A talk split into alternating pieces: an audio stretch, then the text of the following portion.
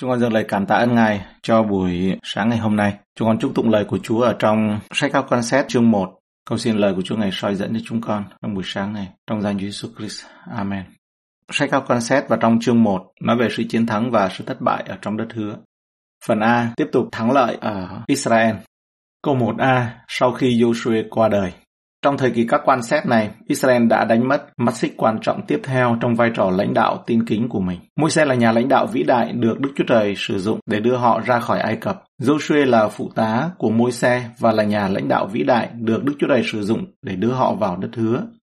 Nhưng Joshua không chỉ định một nhà lãnh đạo nào sau ông để hướng dẫn cả đất nước. Họ đang ở một nơi quan trọng, nơi họ phải tin cậy Chúa mãnh liệt hơn bao giờ hết. Đức Chúa Trời ban cho những người lãnh đạo tuyệt vời làm công việc của Ngài trên đất này. Và luôn luôn khó khăn cho dân sự của Đức Chúa Trời khi những người lãnh đạo đó rời khỏi hiện trường. Trong một hoàn cảnh như vậy, chúng ta có thể sống trong quá khứ và ước gì vị lãnh đạo đó vẫn còn ở với chúng ta. Sau khi Joshua qua đời, và trong thời kỳ của các quan xét này kéo dài khoảng 340 năm, không có văn phòng thường trực lãnh đạo quốc gia, nhà nước, Israel không có vua, không có tổng thống, không có thủ tướng trên đất, chỉ có Đức Chúa Trời ở trên trời. Tuy nhiên, vào những thời điểm cần thiết và thích hợp, Đức Chúa Trời đã đem ra một nhà lãnh đạo cho dân tộc. Phần lớn, những nhà lãnh đạo này sẽ được dấy lên trong khoảng một thời gian. Họ làm công việc của mình và sau đó quay trở vào với bóng tối của họ. Điều này đòi hỏi dân Israel phải duy trì lòng tin cậy nơi Đức Chúa Trời.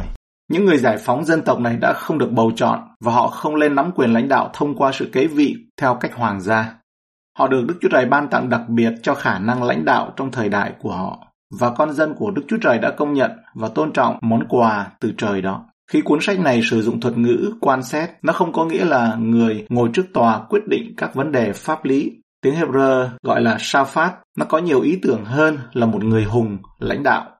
Từ Sophitim trong tiếng Do Thái có nguồn gốc từ một chữ có nghĩa là đặt cho đúng và do đó để cai trị và đây chính xác là những gì mà những người trong khoảng thời gian này, các quan sát này họ làm, trích dẫn của Morgan.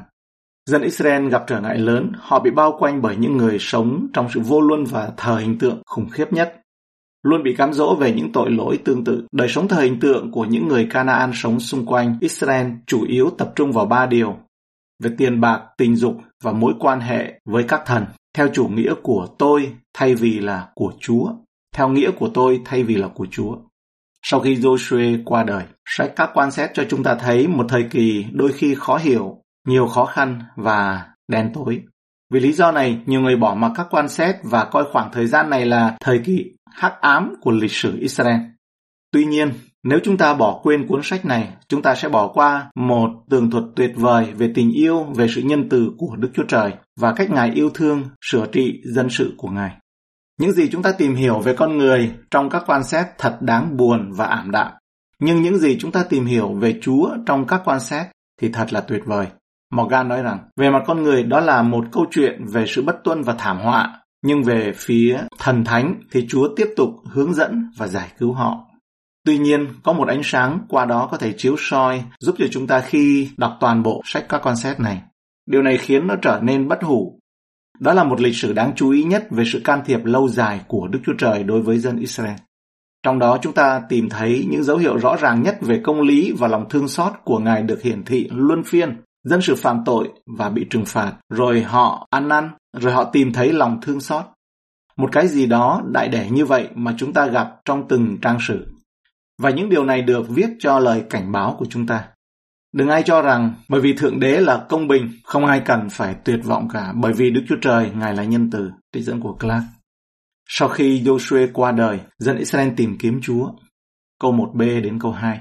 Dân Israel bèn cầu hỏi Đức Giê-hô-va mà rằng, ai là người trong chúng tôi phải đi lên trước đặng đánh dân Canaan? Đức Giê-hô-va đáp rằng, ấy là người Juda phải đi lên, kìa ta đã phó sứ vào tay họ. Con cái Israel hỏi Chúa, Tại đây họ đã làm điều đúng, điều mà Joshua muốn họ làm. Khi Joshua ra đi, họ không bị bỏ lại mà không có người lãnh đạo. Họ chỉ đơn giản là được kêu gọi để tin tưởng cách mới vào Chúa.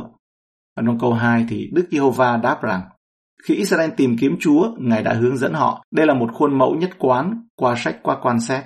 Đức Chúa Trời không bao giờ thất bại trong việc giải cứu và giúp đỡ dân sự của Ngài khi họ tìm kiếm Ngài. Chúa Giêsu bày tỏ ý tưởng tương tự ở trong Luca chương 11 câu 9 đến câu 10. Ta lại nói cùng các ngươi, hãy xin sẽ ban cho, hãy tìm sẽ gặp, hãy gõ cửa sẽ mở cho. Vì hãy ai xin thì được, ai tìm thì gặp và sẽ mở cửa cho ai gõ. Khi chúng ta cầu xin Đức Chúa Trời và tìm kiếm Ngài trong sự chân thành, chúng ta nên mong đợi rằng Ngài sẽ trả lời cho chúng ta. Sự trả lời của Ngài có thể đến theo cách bất ngờ, nhưng chúng ta nên mong đợi rằng điều đó sẽ đến. Juda sẽ đi lên. Đức Chúa Trời chỉ thị rằng chi tộc Juda mà đấng Messi từ chi phái này sẽ xuất hiện.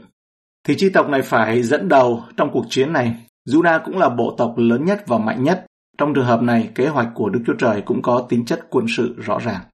Dưới sự lãnh đạo của Joshua, Israel đã bẻ gãy sức mạnh quân sự của người Canaan, nhưng nó vẫn để từng bộ tộc riêng lẻ phải thực sự tiếp quản và sở hữu những gì Chúa đã ban cho họ. Judah cùng chi phái Simeon đánh bại Besek và vua của họ.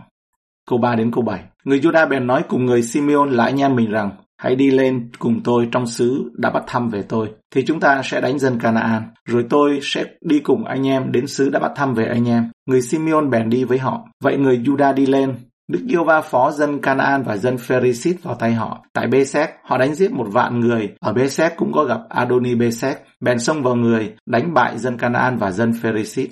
Adoni Besek chạy trốn, nhưng chúng đuổi theo bắt được người, chặt ngón cái của tay và chân. Bây giờ, Adoni Besek nói rằng có 70 vua bị chặt ngón cái của tay và chân, lượng vật chi rớt dưới bàn ta. Điều ta đã làm, Đức Chúa Trời lại báo ứng ta. Người ta dẫn vua đến Jerusalem và người chết tại đó. Judah nói với Simeon anh trai mình là hãy đến với tôi. Các thủ lĩnh của chi phái Judah đã hành động khôn ngoan ở đây bằng cách hợp tác với một bộ tộc khác, công việc đó sẽ dễ dàng hơn nhiều. Ở đây các bộ tộc hoạt động giống như cách mà Chúa muốn nhà thờ hoạt động, như một thân thể với mỗi chi thể của thân thể giúp đỡ các chi thể khác ở trong thân thể. Các bộ tộc của Judah và Simeon là anh em ruột thịt. Ở trong sáng thế ký chương 29 câu 33 đến 35 nói rằng nàng thọ thai nữa, tức là là Lea đấy, và sanh một con trai đặt tên là Simon vì nói rằng Đức Yêu Va có nghe tiếng tôi bị ghét nên cho thêm đứa này.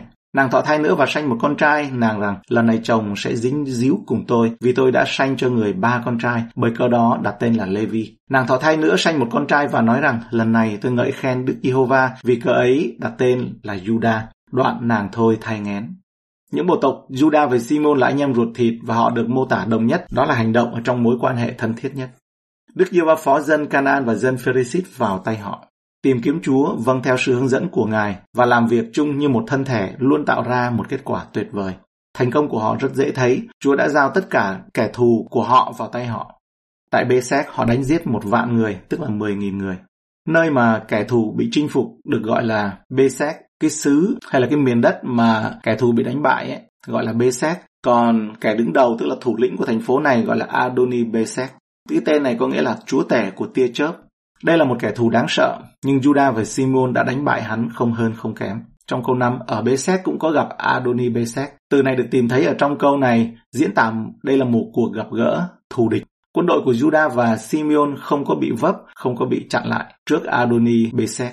Họ đã ban hình phạt đối với Adoni Besek có vẻ tàn nhẫn, nhưng chúng ta thấy rằng nó đơn giản là công lý theo nghĩa chân thực nhất của nó. Hắn đã làm điều này tương tự cho 70 vị vua, vì vậy bây giờ hắn đã bị cắt ngón chân và ngón tay của mình. Sự trừng phạt khiến cho Adonibesek trở nên vô giá trị với tư cách là một chiến binh. Hắn không thể gây rắc rối cho Israel với một tư cách là một chiến binh nữa.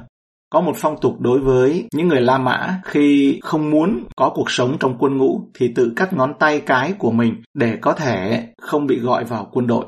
Đôi khi cha mẹ đã cắt đi ngón tay cái của con cái để chúng không bị gọi nhập ngũ. Chúng ta cũng thấy Judah và Simeon hành động không ích kỷ. Họ đã chiến đấu trong một trận chiến trong lãnh thổ không trực tiếp thuộc về họ, thành phố Besek ở xa về phía bắc của vùng đất của bộ tộc Judah. Những chiến thắng của Judah ở phần phía nam và vùng đất được giao cho Israel câu 8 đến 20. Người Judah hãm đánh thành Jerusalem và chiếm lấy, dùng lưỡi gươm giết dân cư và phóng hỏa thành. kể ấy, người Judah đi xuống đặng đánh dân Canaan ở trên núi, miền Nam và đồng bằng, lại đi đánh dân Canaan ở tại Hebron. Tên Hebron thủ xưa là Kiriat Araba và đánh Sesai, Ahiman cùng Thanh Mai. Từ đó người Judah đi đánh dân cư của Debia. Tên Debia thủ xưa là Kiriat Zephe.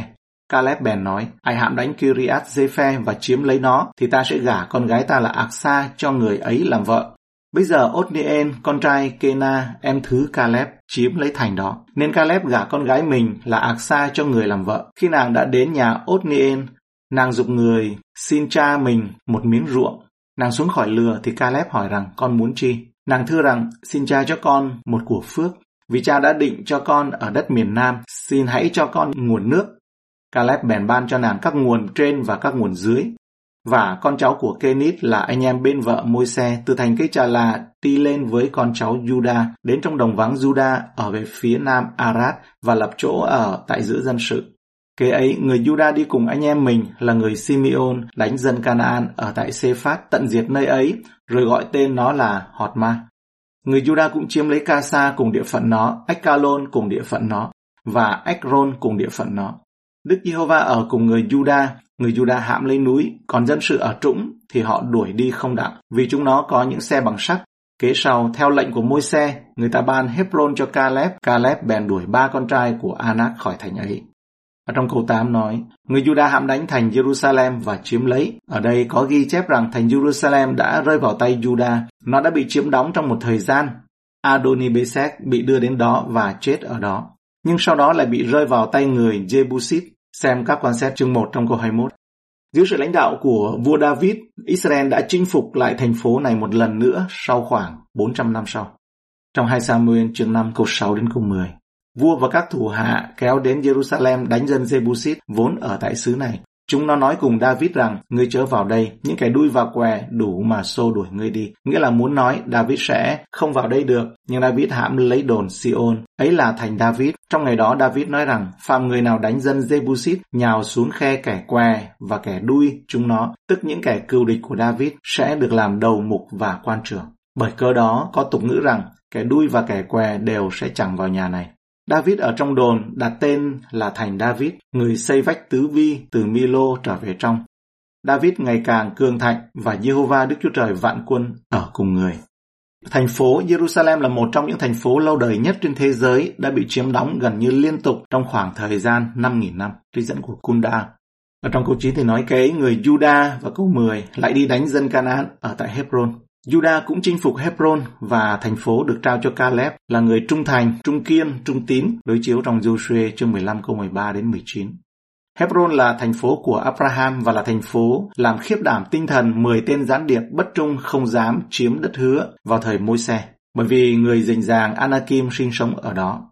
Dân số ký chương 13 câu 22 đến 23 nói rằng họ bắt từ hướng nam đi lên đến thành Hebron là nơi có Ahiman, Sesai và Thanh Mai, con cái của Anak và thành Hebron đã xây từ 7 năm trước. Soan là thành của xứ Egypto. Các người đến khe Ekon cắt tại đó một nhành nho có một chùm nho và hai người khiêng lấy bằng cây sào luôn những trái liệu và trái vả. Kunda đã lưu ý rằng các quan xét chương 1 câu 9 mô tả ba bộ phận địa lý chính của Israel. Thứ nhất, những ngọn núi hay nghĩa đen, đúng hơn là đất nước trên cao nguyên, mô tả các vùng núi giữa Jerusalem và Hebron. Thứ hai, miền Nam còn được gọi là vùng đồng vắng Negev là khu vực bán khô hạn giữa Hebron và Kade Banea. Thứ ba, vùng đất thấp đôi khi được gọi là Shephela, chữ tiếng Do Thái được sử dụng ở đây. Đây là vùng chân đồi chạy theo hướng Bắc và Nam giữa đồng bằng ven biển và dãy núi Trung Nguyên. Ở trong câu 15 thì nói, xin cha cho con một của phước. Spurgeon đã giảng một bài giảng tuyệt vời về các quan xét chương 1 câu 12 đến 15 với tựa đề Yêu cầu của Aksa, con gái của Caleb, là một khuôn mẫu của lời cầu nguyện. Spurgeon đã chỉ ra cách yêu cầu của Aksa đối với người cha là Caleb cho chúng ta một dụ ngôn về lời cầu nguyện. Aksa là một ví dụ điển hình bởi vì cô đã nghĩ về những gì mình muốn trước khi cô đến với cha mình. Trước khi cầu nguyện, hãy biết mình cần gì trước mặt Chúa. Cô đến với Chúa với một yêu cầu rất dứt khoát, đã được cân nhắc từ trước. Xin hãy nghĩ xem, bạn sẽ xin điều gì trước khi bắt đầu cầu nguyện và sau đó cầu nguyện như những người làm ăn hay là như những người lái buôn. Chúng ta nhớ đến ẩn dụ của Chúa Giêsu, nước thiên đàng giống như một người lái buôn. Người phụ nữ này không nói với cha mình, cha ơi, cha hãy nghe con đây, rồi sau đó thốt ra một số lời ca tụng nho nhỏ, xinh xinh, thương thương về việc mình chẳng có gì, nhưng cô ấy biết mình sẽ yêu cầu điều gì và tại sao cô ấy sẽ cầu xin điều đó. Aksa là một ví dụ điển hình bởi vì cô ấy đã hỏi sự giúp đỡ về kiến nghị của mình, hỏi chồng cô, như câu trên nói là dục người đấy, nàng bèn dục người là chồng mình ấy. Cô ấy đã thúc giục chồng mình xin cha cô một cánh đồng. Mục sư Spurgeon kể rằng là cách đây không lâu ấy thì có một người bạn đã nói với tôi rằng mục sư thân mến của tôi bất cứ khi nào tôi không thể cầu nguyện cho chính mình và có những lúc tôi cảm thấy khép kín về bản thân mình tôi luôn cầu nguyện cho ông Xin Chúa ban phước cho ông, cho mục sư của tôi bất kể là gì. Và tôi đã cầu nguyện cho ông chưa được bao lâu trước khi tôi bắt đầu cảm thấy có thể cầu nguyện cho chính mình. Ông mục sư Spurgeon nói rằng, thế thì tôi cũng sẽ nên đến trong sự cầu nguyện để cầu nguyện cho những điều kỳ lạ như vậy. Bất cứ khi nào trong số các bạn gặp khó khăn, trong bùn lầy, hãy cầu nguyện cho tôi. Nó sẽ làm cho bạn tốt và tôi sẽ nhận được một phước lành. Mục sư Spurgeon nói thế. Aksa là một ví dụ điển hình bởi vì cô biết đó là cha mình mà cô đã yêu cầu. Aksa là một ví dụ điển hình bởi vì cô đã bước đi một cách khiêm nhường nhưng hăng hái, chủ động. Lời cầu nguyện của Aksa là một ví dụ điển hình bởi vì cha cô đã hỏi cô muốn gì. Chúa sẽ hỏi chúng ta điều tương tự và chúng ta nên biết mình cần gì, biết mình muốn gì. Lời cầu nguyện của Aksa là một ví dụ điển hình vì cô ấy cho rằng chúng ta thực sự nên cầu xin những gì chúng ta muốn trước mặt Đức Chúa Trời. Đó là điều đẹp lòng Chúa khi Ngài nghe bạn cầu xin. Lời cầu nguyện của Aksa là một ví dụ điển hình vì những gì cô ấy chỉ đơn giản cầu nguyện. Lời cầu nguyện của cô ấy là xin cha cho con một của phước hay là một ơn phước. Lời cầu nguyện của Aksa là một ví dụ điển hình vì cô ấy đã kết hợp lòng biết ơn vì cha đã cho con thừa đất ở phía nam, cộng với lời thỉnh cầu của mình tiếp theo. Lời cầu nguyện của Aksa là một ví dụ điển hình vì cô ấy đã sử dụng phước lành trong quá khứ làm lý do để yêu cầu nhiều hơn. Lời cầu nguyện của Aksa là một ví dụ điển hình bởi vì cô nhận ra rằng những gì cô đã được ban cho trước đây sẽ không có ích gì nếu không có những suối nước tuôn chảy liên tục. Và Spurgeon nói tiếp, người nghe có ích lợi gì nếu như không có quyền năng của Đức Thánh Linh đi cùng với ngôi lời ban phước cho họ. Hãy cho con những suối nước chảy, như suối miền Nam, miền Nam chảy nước lại. Lời cầu nguyện của Aksa là một ví dụ điển hình vì cha cô đã cho cô những gì cô yêu cầu. Và đây là điều thứ 12. Lời cầu nguyện của Aksa là một ví dụ điển hình vì cha cô đã dành cho cô rất nhiều. Và điều thứ 13, lời cầu nguyện của Aksa là một ví dụ điển hình vì cha cô không hề có một chút nào chỉ trích về lời cầu xin của cô, về lời thỉnh cầu của cô. Tiếp theo, thành cây trà là. Đây là một tên khác của thành phố Jericho. Người Kenit đi từ đó đến Arad, một thành phố trong vùng đồng vắng xứ Jude, phía tây Masada và biển chết. Sephat không quá xa nơi đó. kasa và Ekkalon hướng ra bờ biển và sau đó trở thành thành trì của người Philippines. Kunda đã tin rằng thành phố Cây Trà Là là một thành phố khác xa hơn về phía nam. Thành phố của những cây trà là ám chỉ Jericho ở nơi khác hơn trong các quan xét chương 3 câu 13 nói rằng vậy Ekkalon nhóm hiệp xung quanh mình dân Amon và dân Amalek kéo đi đánh Israel và chiếm lấy thành cây trà là. Nhưng sự xác định đó bị loại trừ ở đây, có thể nó nằm ở cuối phía nam của biển chết. Trong câu 19 thì nói, chúng nó có những xe bằng sắt. Tuy nhiên, dù cho chiến thắng của Juda có ấn tượng thế nào đi nữa, thì sự chiến thắng đó không trọn vẹn. Họ không thể đánh bại các quốc gia có công nghệ quân sự mới nhất, những chiến xa bằng sắt. Lạ thay, những cỗ xe sắt có quá mạnh đối với đấng toàn năng hay không? Clark đã hỏi như vậy. Điều này nói lên sự thiếu tin tưởng hoàn toàn vào Đức Chúa Trời của Juda nhiều hơn là về ưu thế quân sự của người Canaan. Xe ngựa không phải là vấn đề đối với lịch sử chiến tranh của dân sự Đức Chúa Trời khi họ tin cậy Đức Chúa Trời.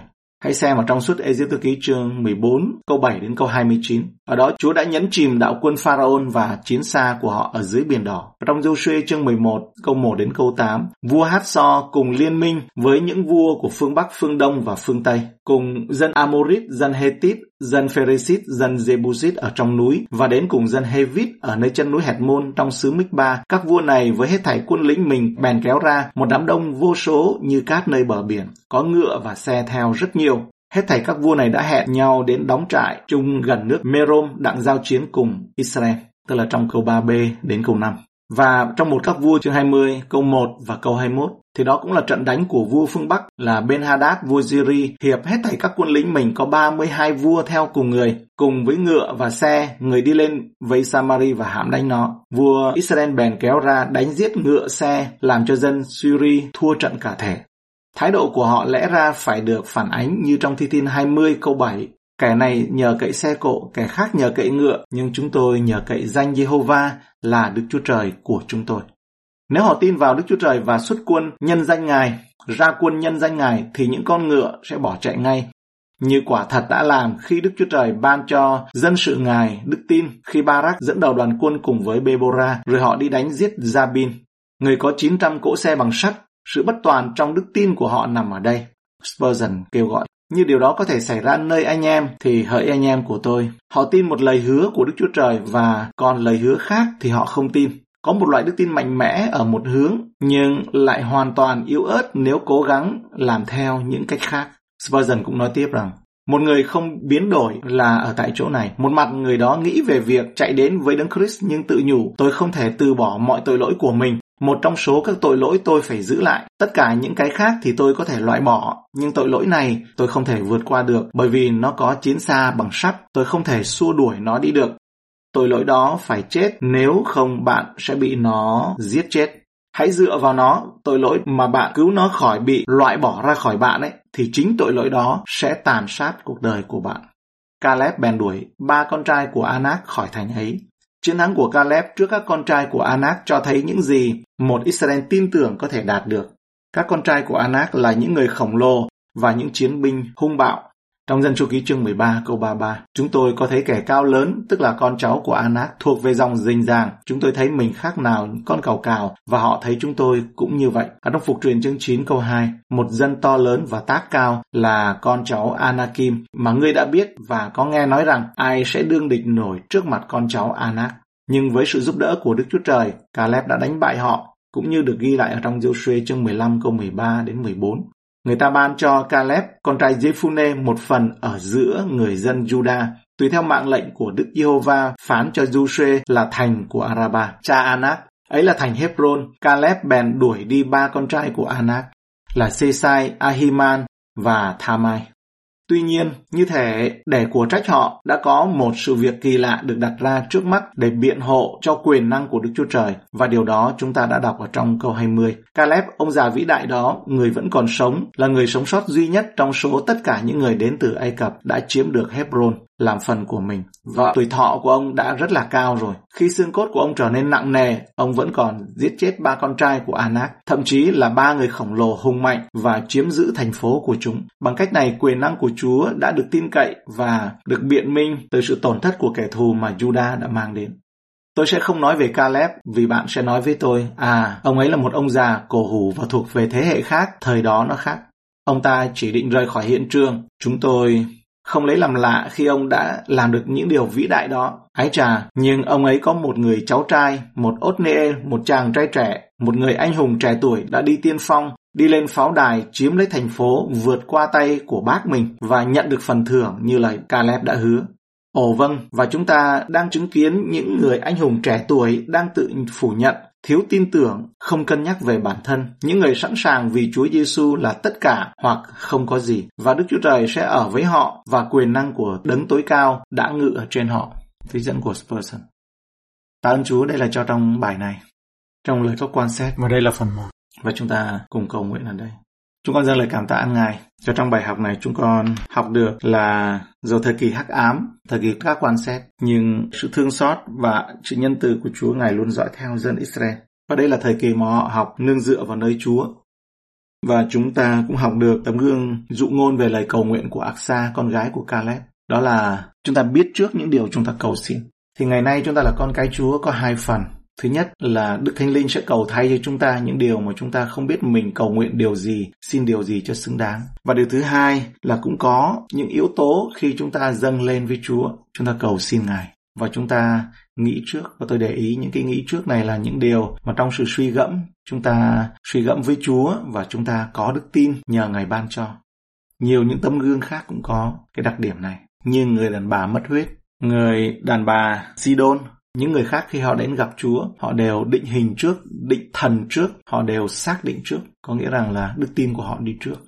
Chúng con cảm ơn Chúa và xin cho chúng con cũng được học lấy tấm gương này ở trong sự cầu nguyện. Để chúng con xin, và đây là lý do mà chúng con xin nhiều hơn, giống như Ác Sa khi đến xin nhiều hơn, đó là bởi vì những vùng đất miền Nam, thửa đất miền Nam đã có, nhưng còn thiếu những suối nước. Thì chúng con, chúng cầu xin với một động cơ như vậy để làm sáng danh Ngài, để trong sự kêu gọi, để những điều mà Ngài đẹp lòng, cộng với những bông trái của Đức Thánh Linh. Chúng con cảm ơn Chúa. Xin dâng vinh quang cho Ngài.